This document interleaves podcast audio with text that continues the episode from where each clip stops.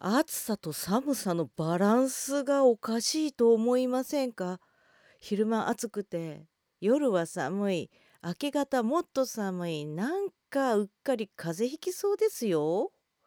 オリエヨークのボーンこんばんはオリエヨコです。始まりましたボイスデリバリー。この番組はいつかガンダムの主題歌を歌ってやるめやくという悩んだでっかい病を語っております。インディーズシンガーの私堀江陽子をお送りする4分間のトーク番組となっております。毎週取り留めもなくテーマに沿ってお送りしておりますので今週もどうぞよろしくお付き合いください。うーん。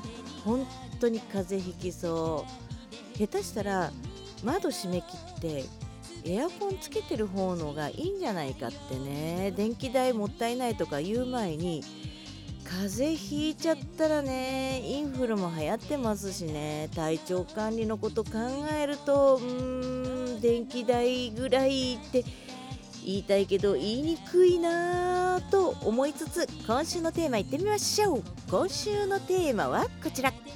星占い。はい。皆さんは星占い気にする方ですか？気にしない方ですか？信じちゃいますか？信じないですか？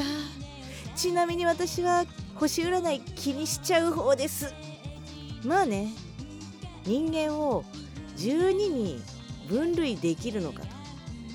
しかも1ヶ月の長いスパンの間でみんな同じ内容になるわけがないって突っ込まれたらそれまでなんですけれどもでも気になっちゃうんだよ星占い。ほら血液型の占いと一緒だよ。あれもね200種類以上あるのに血液型。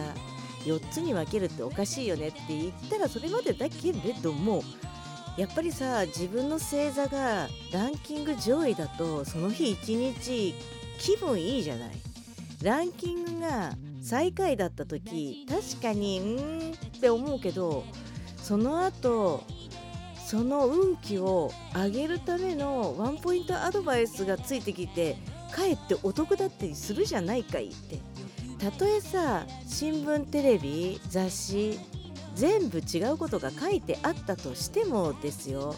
何ていうのかなほら神社でおみくじを引くような感じの感覚に似てるかな。そんな感じでね私は見てしまうんですよ。で必ずいい時は調子に乗らないように気をつける悪い時はその悪いことを気をつけてなんとか一日いいことを探して見つけ出してハッピーになろうっていうそういった一つのね目安みたいなものに使ってますね。でその占いの中でですね私いつもおののくんですけれど目覚ましテレビの星占いあれね私に監視カメラつけてますかっていうぐらいその通りになっちゃうことが結構多かったりするので毎日ねドキドキしながら今日の占いカウントダウンの時間を待つ自分がいたりします。